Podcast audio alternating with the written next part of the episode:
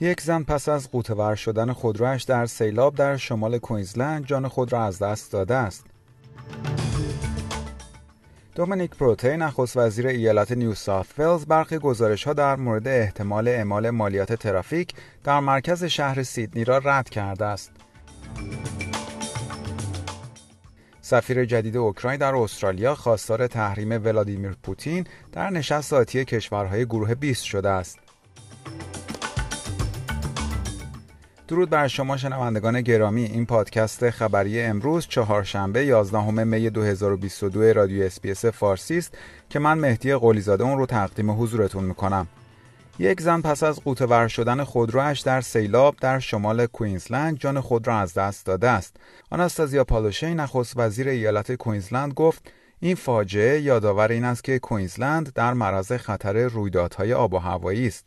سرویس‌های آتش‌نشانی و اورژانس کوینزلند اعلام کردند که در پی بارندگی‌های شدید شب گذشته فقط در عرض شش ساعت صد و ده تماس برای درخواست کمک دریافت کردند.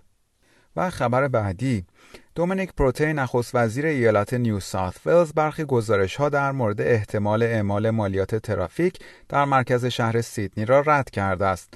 این در حالی است که پیشنویس یک استراتژی محرمانه در مورد حمل و نقل که فاش شده است، حاکی از این است که به دولت این ایالت توصیه شده بوده است تا در الگویی مانند شهر لندن مالیاتی را برای افرادی که در مرکز شهر از خودروهای شخصی خود استفاده می‌کنند وضع کند. اما آقای پروتت امروز اعلام کرد که اصلاً چنین برنامه‌ای وجود ندارد. و خبر پایانی پادکست خبری امروز، سفیر جدید اوکراین در استرالیا خواستار تحریم ولادیمیر پوتین در نشست ذاتی کشورهای گروه بیست شده است.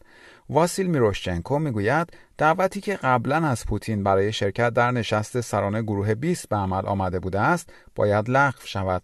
قرار است این نشست در روزهای پانزدهم و شانزدهم نوامبر در بالی اندونزی برگزار شود. استرالیا و روسیه هر دو عضو گروه بیست هستند. لایک، شیر، کامنت. اس بی اس فارسی را در فیسبوک دنبال کنید.